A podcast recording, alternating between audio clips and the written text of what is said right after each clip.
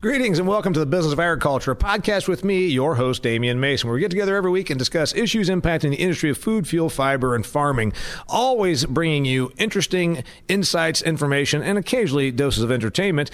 I'm sitting down with uh, two guys that are uh, with the Illinois Society of Professional Farm Managers and Rural Appraisers. That's right, ISPFMRA and ISPFMFRA, which is really not called. It was a client of mine. I spoke to them here in February, and it was so interesting because while I understand the industry, I thought there's probably a lot of folks that are in the business of agriculture that probably wonder what exactly does a professional farm manager or rural appraiser do? And well, I kind of know what they do. What's it look like? What's it behind the scenes day of their life kind of look like? So I decided I'm going to talk to Seth Baker and Ryan Aupperle. Ryan and Seth are both farm managers and appraisers. We're going to give you some insight. They've been in the business for more than 20 years, each of them, of what their day looks like, what their business look like, looks like, what they see as they look at the business of agriculture moving forward. So, Ryan, welcome to the show.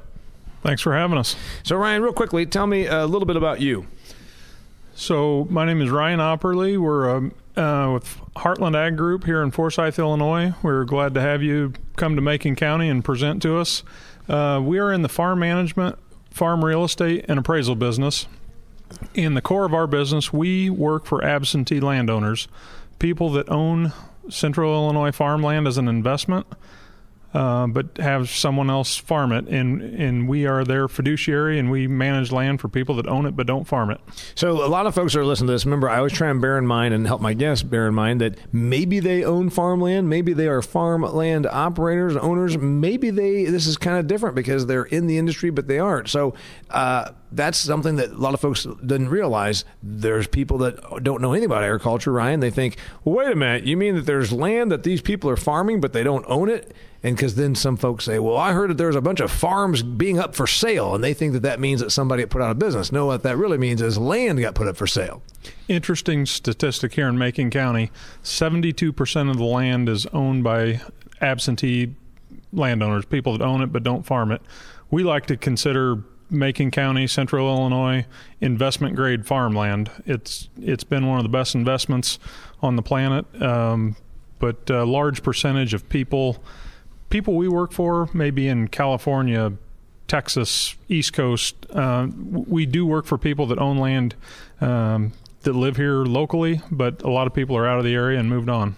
Right, pass the mic on over to Seth Baker. We're going to hear from him, and then we're going to come back to you. And we're going to talk more about the farm management. Basically, uh, dear listener, you're going to hear from what I decided to do is have Seth talk more about the appraisal side of it, and have Ryan talk more about the farm management side of it, so you'd understand that. And if you happen to be one of those listeners that, like I said, this is kind of new to you, there's a whole bunch of valuable assets out here that's known as farmland. It's known as rural real estate, and of course, like anything that is an asset, it needs valued, it needs managed, it needs to be handled like the asset that it is. So Seth is more on the valuation side of it. Seth Baker, welcome to the business of agriculture. Tell me about you. Hi, Damian. Thanks. Thanks for having me. Uh, yeah. So I. Uh, recently started my own company about two years ago and uh, do farm management brokerage but really my focus has been more with the farmland appraisal side of that uh, industry and uh, just mainly do farmland appraisals a lot for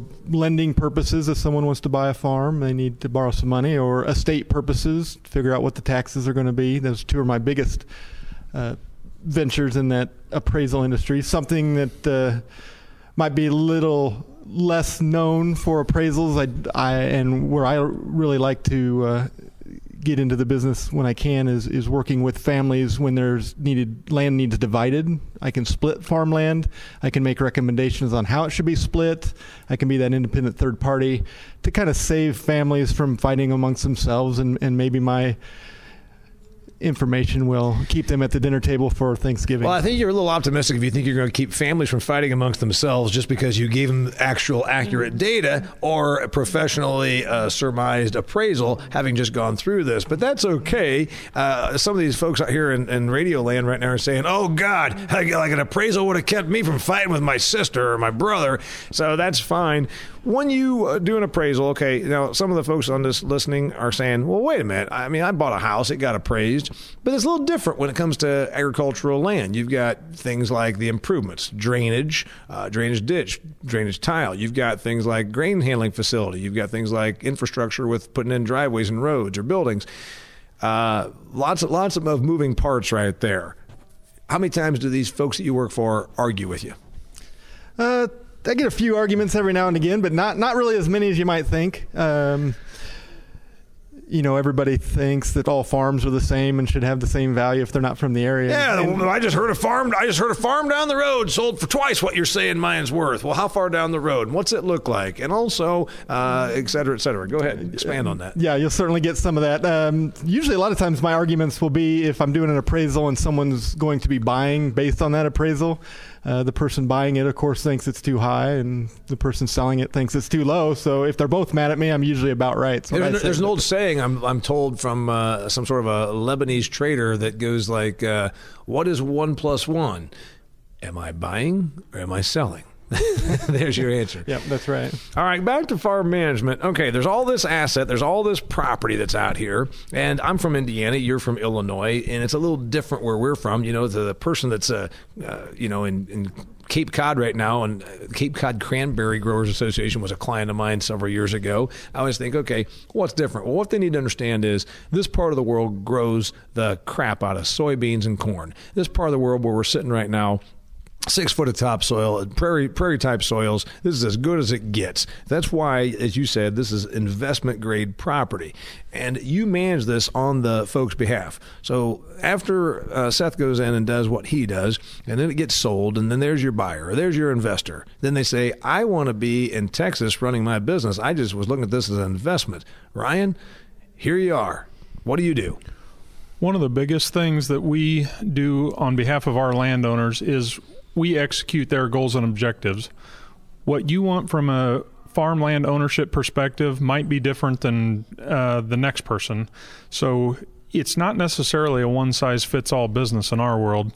Um, you know, it all goes back to goals and objectives.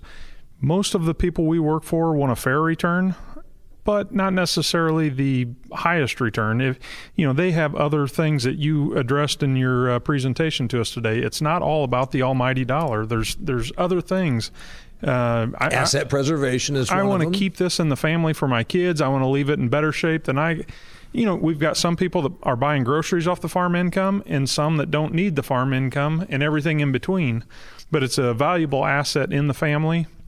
And uh, here again, it's all about the owner's goals and objectives. when you do this management, you go in there and say, okay, here's what we can do for you. Or it, it- again, it's going to be based on your objectives.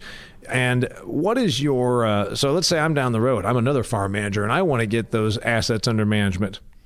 What's the pitch that Ryan Aupperle pitches that Damian Mason, as your competitor down the road, doesn't?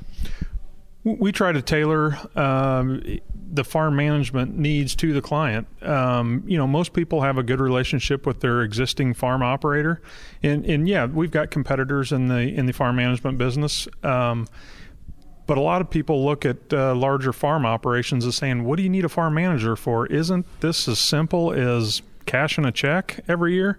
There's a lot more that goes into it. Um, you know, digging into a lot of the details and, and that's what we can really um, help facilitate. And at the end of the day, we are we have a fiduciary responsibility to our clients. They pay us.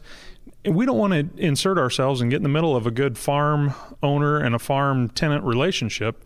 Um, I, I've got a family that uh, I work for that um, they they asked us that hey, I want you to take care of this. My uh, nephews farm the land, and at first I'm like, whoa, I don't know that I want to get in the middle of a Yeah, so you're stepping right. You're stepping right in the middle of a, a family, a relationship, and also a big pile of doo doo. Right. And so it, it's been a wonderful relationship, and we've got a good relationship with the farm operators and our clients. Did they use you because they wanted to have a little distance between? Maybe it was a little too close, and they said, "We want you. We want our nephews to be the farmers and operators on this, but we want someone in between in case uh, there is going to be somebody getting hot. I want it to be between you."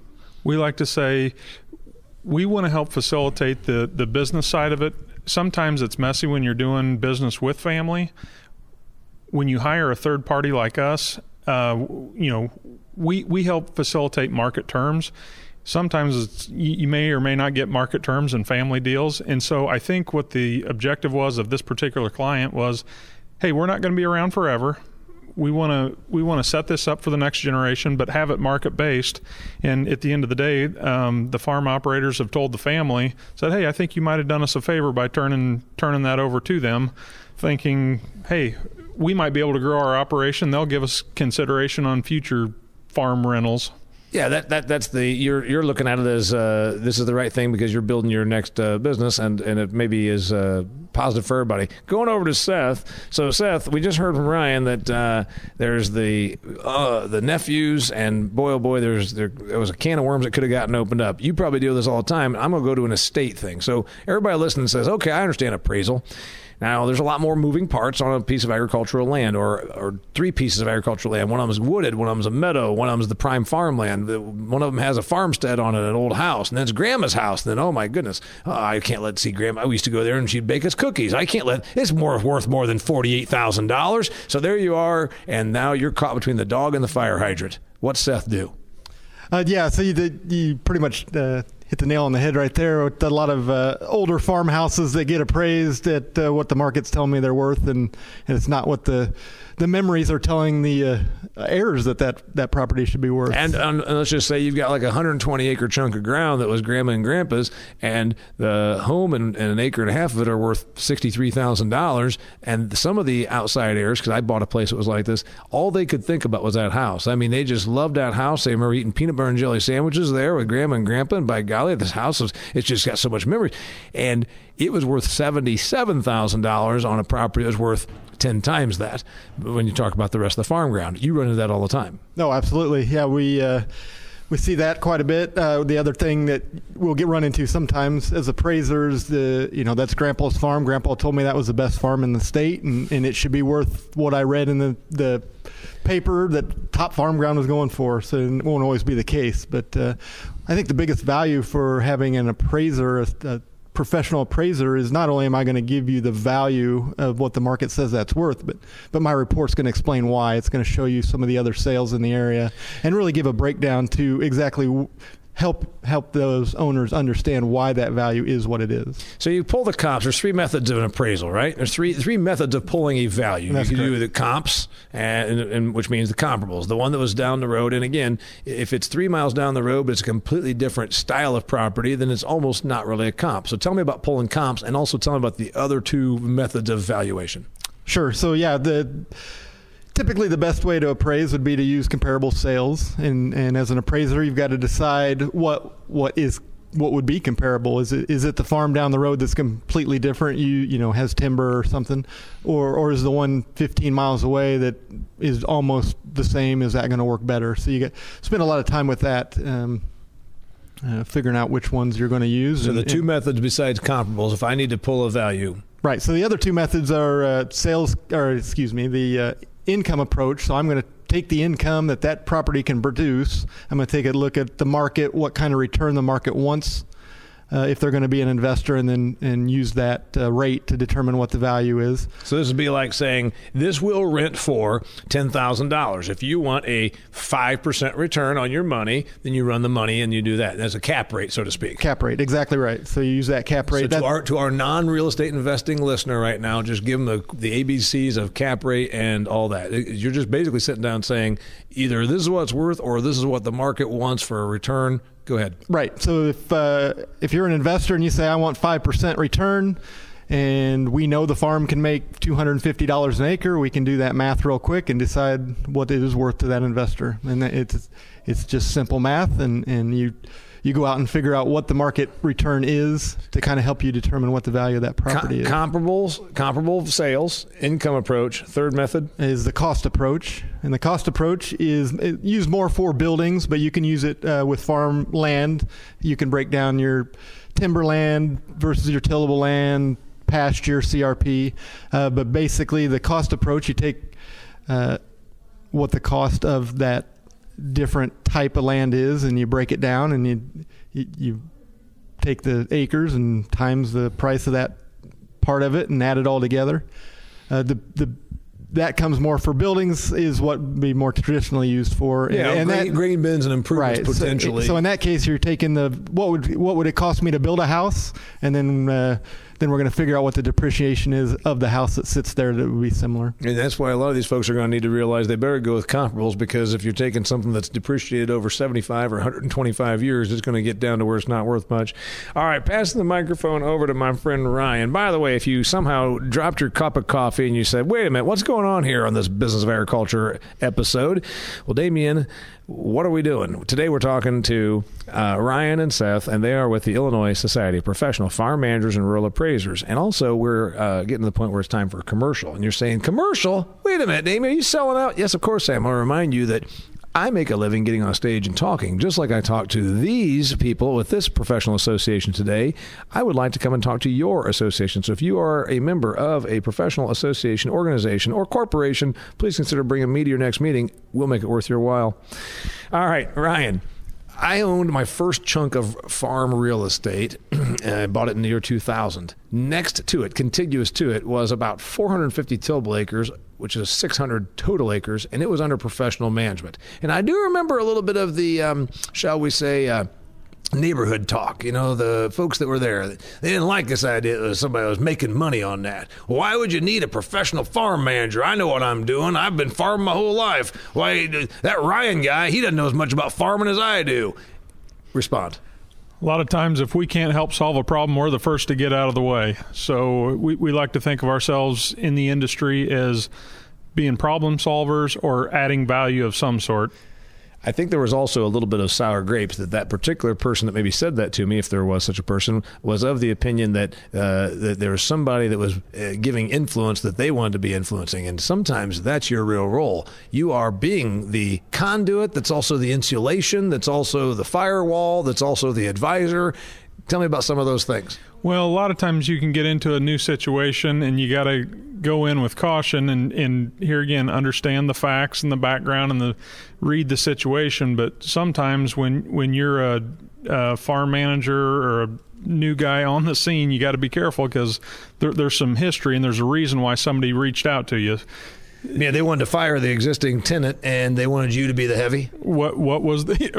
Did we get called in to be the terminator or make the least? You know, a lot of times if if things are going well, you may or may not need a farm manager. We like to think we're either needed when times are so good, or when there's when there's problems out there, and we get called in to solve problems.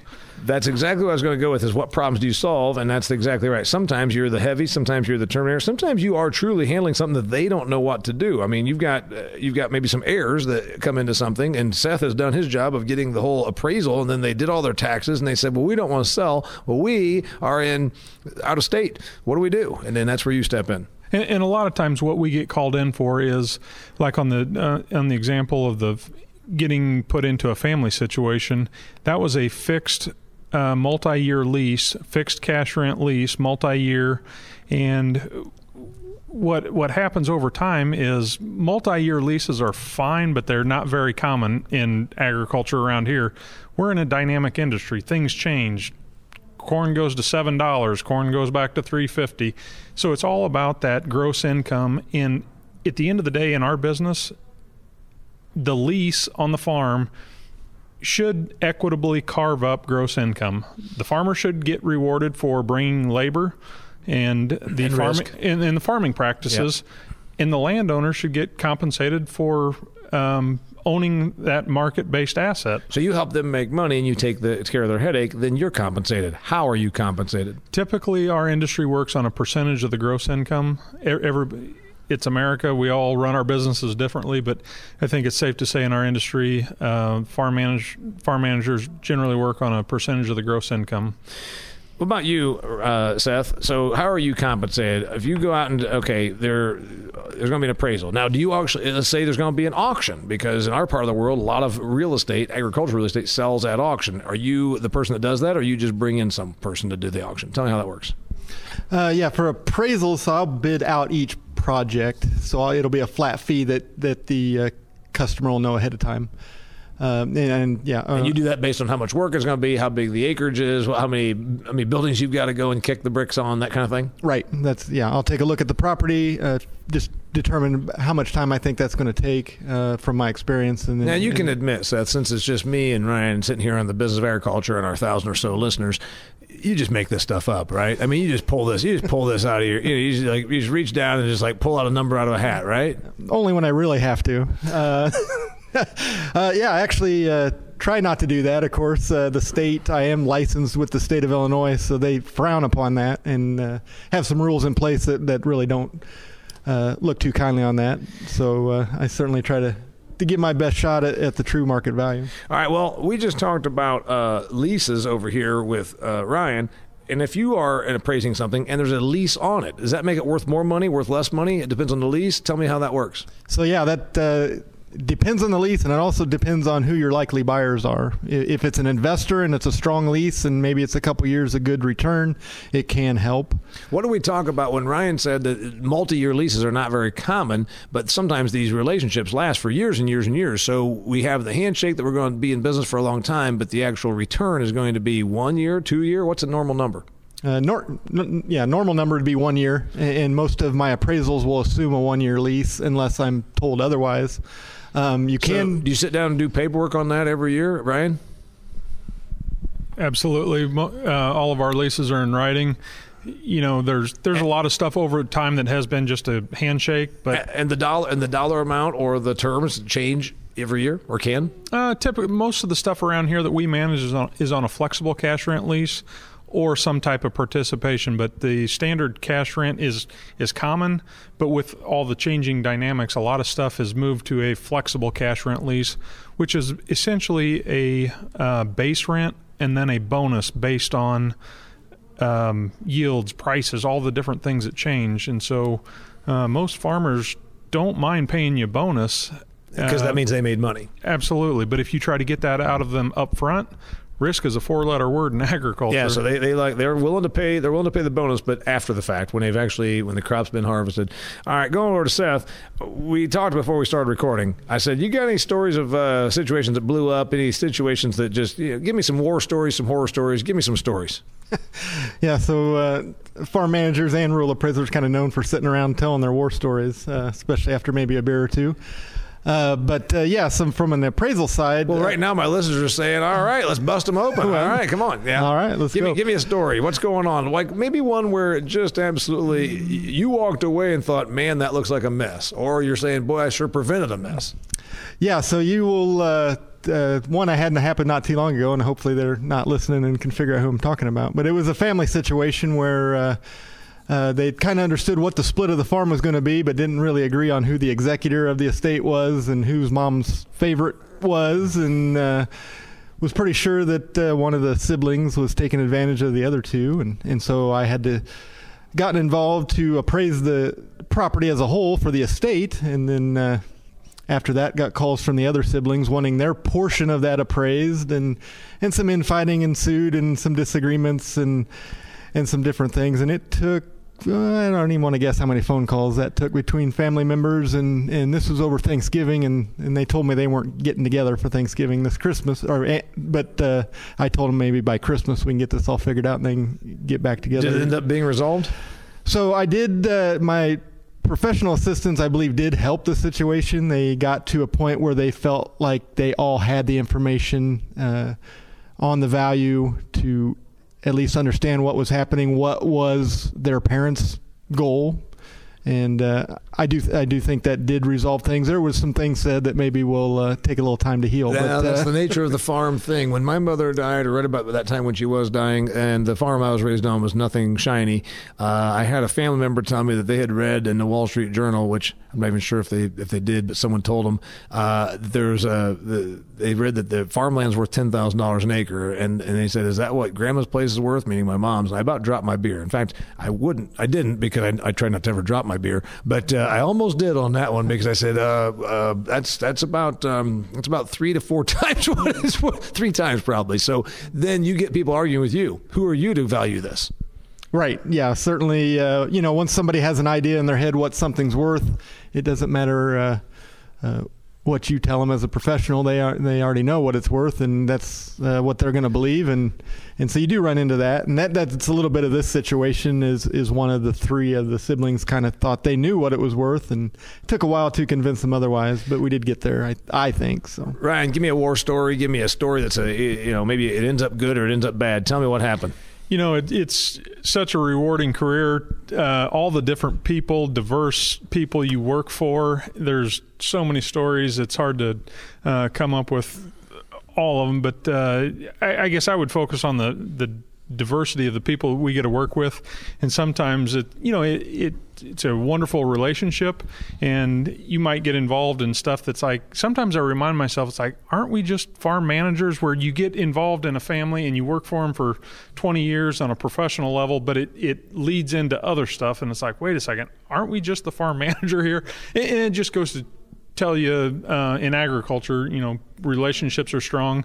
Uh, we went out to a memorial service uh, for a, a, client that passed away and out uh, out in Arizona, and thought we were just going to show up and well, hey, glad you guys came out, but we need you to be the pallbearers. We're to uh, bury Uncle Jim right here at the ranch, and and uh, so we thought we were just coming to a, a, service, and they said meet us out at the ranch. We're going to open the gate and bring him, lay Uncle Jim to rest on the on the on the ranch. Well, that's that's a good story. It means you have a positive relationship with them, and uh, hopefully it continues on after you laid Jim to rest. And about three weeks ago, got a phone call though on on one that was interesting, and um, the people say, "Hey, we we need you to." Just be on the lookout. They may they may call you. There's uh, family member passed away, and everybody's going to start you know sorting through things. I said, well, has the group met? Well, they officially can't talk right now because there's a restraining order amongst the two co-executors. so it's like, okay, you get into all kinds of stuff, and that that's an example of one that uh, you you don't know what's out in front of you. All right, that's that's that's I can see it, and everybody listening here that's been involved in family farm relationships knows exactly that that could be that way. Uh, about your business, uh, Zillowization. That's that's the word I'm, ter- I'm terming it up here. All right, what's going to happen? I mean, we've got technology. In one of your sessions, they talked about technology. Um, I look at Zillow. I look at my Arizona house and look at Zillow. Does Zillow come to agricultural real estate, Seth? And maybe not Zillow per se. It could be sure. Farm Zillow. So yeah, there there is a company right now trying to work on that, and, and uh, Acre Value is the name of that company, and and they have you can go to their website and look up, uh, click on your farm, and it'll tell you what their logarithmic equation says it's worth. I'm not sure how that all works, and and and then we've looked at that, and it can be accurate or it can be not so accurate. And, um, but yeah, it's it's coming, and while it's not perfected yet, like Zillow, I think has had some issues as well as trying to get those values right. Uh, it'd be silly as me as a professional to say, well, we're going to go backwards with technology. We're just going to keep going, and that technology will get better. Uh, as a, as a professional appraiser, I, I have some comfort level knowing that it's pretty difficult to appraise a farm. Uh, you really have to take a look at it. You've got to know the local, the local community, the the players. There's not as many buyers and sellers in certain areas than others.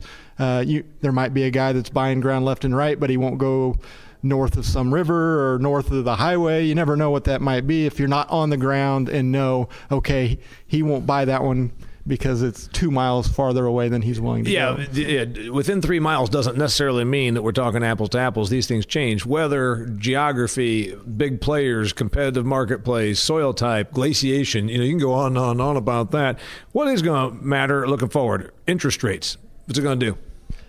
I think interest rates will have to go up. They started to, to creep up already, and and uh, so the question really is when does that start to affect farmland values? And and it probably should, and and we don't know exactly when that will be. It, it there's two twofold. Obviously, you're going to borrow money to buy a farm. Most people don't have that kind of money that just lying around, and uh, you're going to have to borrow that money. So how what's the rate? And then of course the probably the more important thing that, that maybe people don't realize is is if the interest rates go up, there's competition for that money. If I can get three percent putting it in the bank at a in a CD, well, that's better than the two and a half percent buying a farm with all the expense of, of buying that farm. Well, that's the thing. I've actually predicted we're going to see about. I think there's 10% of give in this marketplace, meaning the Plain states and in, in the Midwest where we from. I think that there's 10% of give yet in the ag land real estate, and it's not just because of interest rates on the borrowed side. It's actually return on cash for people that say I've got half a million dollars to put into uh, real estate investment. So I think there's 10% of. Is there 10% of downside yet on the ag real estate? I think there is ten percent. That that's what I've been telling some people that ask me. It's it's held surprisingly strong. It really has. Is there twenty percent? Is there 20, 20 20 would be. I don't think there's twenty. Because we've already come down what twenty five. We've we've come down twenty to twenty five percent already, and there are. I have talked to a lot of people interested in buying, and they have a number that's that's less than ten percent down that they're going to jump in, and there's a lot of those people just waiting. They're waiting until we see another ten yeah. percent drop. Yeah. Okay, Ryan. What do you you give me a prediction? Interest rates, uh, what's it going to do on agriculture? Give me some numbers. Give me some ideas. Give me some thoughts. So I, I think we've, uh, like you guys just discussed, we've we've seen the market settle back in here, and if you look back over a, a long slice of time uh, in the last 40 years, land values have only backed up what a couple, two, three times. You know, there there was a fair amount of stress in the 80s. Um, you know, and, and we peaked out in year end 2012, and we've settled back about 20 percent. And like Seth said, I think there's a lot of people in the marketplace, investors, not just uh, local. Um, farmland buyers, but there's pension and investment funds that are, are getting more and more active, ready to buy the break. So longer term, we're cautiously optimistic. We the water's just fine. Come on in. Yeah, well, that's that. We're all kind of in agreement here. I guess if we see a twenty percent meltdown, I'll be tremendously surprised. Ten percent of give actually from the numbers we are isn't really all that much, especially if you got a long term view. And I agree with both of you that there's plenty of money sitting around. But we've been telling ourselves a story for a while. What if other asset classes start really, really clipping along? Pension money can go anywhere. Money is very, uh, shall we say, mobile, fluid. And one of the other things we're seeing in the marketplace is it's like politics. Everything's local. You you might uh, see a, a, farm that's 140 pi in one county bring 7,500. Wait a minute, PI. You better you better tell somebody what that means. It's a productivity index. So you know you look at the uh, weighted average productivity index of each soil type, and so markets are all local. You, you look at um, you know a good farm in Macon County uh, that might bring in the low nines and go to Western Illinois or another hot neighborhood where you got uh, well funded families and uh, saying, I'm going to go to that thing and come home with a deed and they may push it to 12, 5, or 13 on a very similar quality soil. So, dear it, listener, he's, he's saying high nines, low nines means 9,000 to ten thousand dollars per acre, and then he just said twelve to thirteen thousand dollars an acre. And some of you are probably just dropping your you're just dropping your coffee, saying, "What in the world? I'm out here and I'm out here in western Kansas, where like we haven't had we haven't seen a drop of rain for uh, six months." Yes, they do have Illinois land that sells for twelve thousand dollars an acre still today in 2019. Uh, speaking of which, let's bring it back to Seth, and then you give me your closing thoughts. Money, numbers, etc. Closing thoughts. We were talking about ten percent. What else do you see? Last thought. Uh, yeah. So uh, yeah, I think ten percent would be another uh, would be my thought on on where we could go with farmland values. Uh, other things that that coming down the road that I, I, you're starting to see, uh, especially around here, non-GMO and organic stuff has been pretty resisted by by farmers. Uh, obviously, it make GMOs make life easy for the farmer. You can get the crop in and, and produce big yields. Um, I think we're starting to see these producers realize that uh, you know why fight this? They're paying a premium. Let's provide them with what they want. Uh, so we'll, I think we'll see an increase in in some organic uh, production. Or even non GMO. Like there are fields with, not too far from me that while they are not organic, they also are not GMO. And there is an important distinction there that if somebody doesn't understand, non GMO doesn't mean it's organic, it means it's not genetically engineered seed. Right, right. And we're seeing, you know, we've seen a couple. Or- and sometimes those fetch a premium, right? They do, especially we've seen some organic farms because it takes about three years to take a farm from traditional farming practices to organic. Uh, but once you get it there, we've seen a premium of, of up to thousand dollars per acre. So if you can if you can find a way to take your farm to organic and make some money on the three years while you're getting it there, uh, it's certainly worth uh, looking at that in the long term. And I think we'll see some more of that as you know. I think we're going to divide into your ultra large farmers that just produce commodities and that's it. But the uh, The other guys are going to have to get more of a niche market and get smaller and more concentrated and really value added products. Uh, That's like what I talked about in my presentation today. okay, right. I heard that sometime today. All right, Ryan, closing thoughts. Yeah, keep in mind what I said earlier. We're in the business of executing owners' goals and objectives. So, as generations uh, move further and further away from production agriculture, but still own the land as an investment, you've really um, brought a lot of that stuff to our attention today in, in your presentation, but it really is resonating. We need to pay attention to our uh, owners' goals and objectives. And, you know, a lot of people that live out on the coast and run in different circles than we do here in flyover country is, uh, you know, d- different uh, different forces on their thought process. Yeah, they, they are. While while we might sit here in, in the Midwest and say, well, they're only going to care about getting the money. Maybe that was that was a case. Of, it was always the gripe about heirs of a certain time where they were absentee and they just wanted the money. I see it more and more being about preserving grandma's place, or I want there to be a certain type of agriculture that happens here. I want to be involved in hemp production because I'm out here working for a tech company in Silicon Valley and I don't even care about the money. I want my grandma's farm in Illinois to grow hemp. I mean, that could be a reality. Are you prepared? anything and everything, we're, we're ready. And that's why you're here at this conference. All right. I really appreciate Seth Baker and Ryan Aupperle have been here with me. They are farm managers and rural appraisers. They are members of the Illinois Society of Professional Farm Managers and Rural Appraisers. That's right. Uh, I'm Damian Mason. I really appreciate you kicking in for this episode. Thanks for being here, guys. Appreciate you having us. Yeah, thank you very much. All right. Till next time, this is the Business of Agriculture.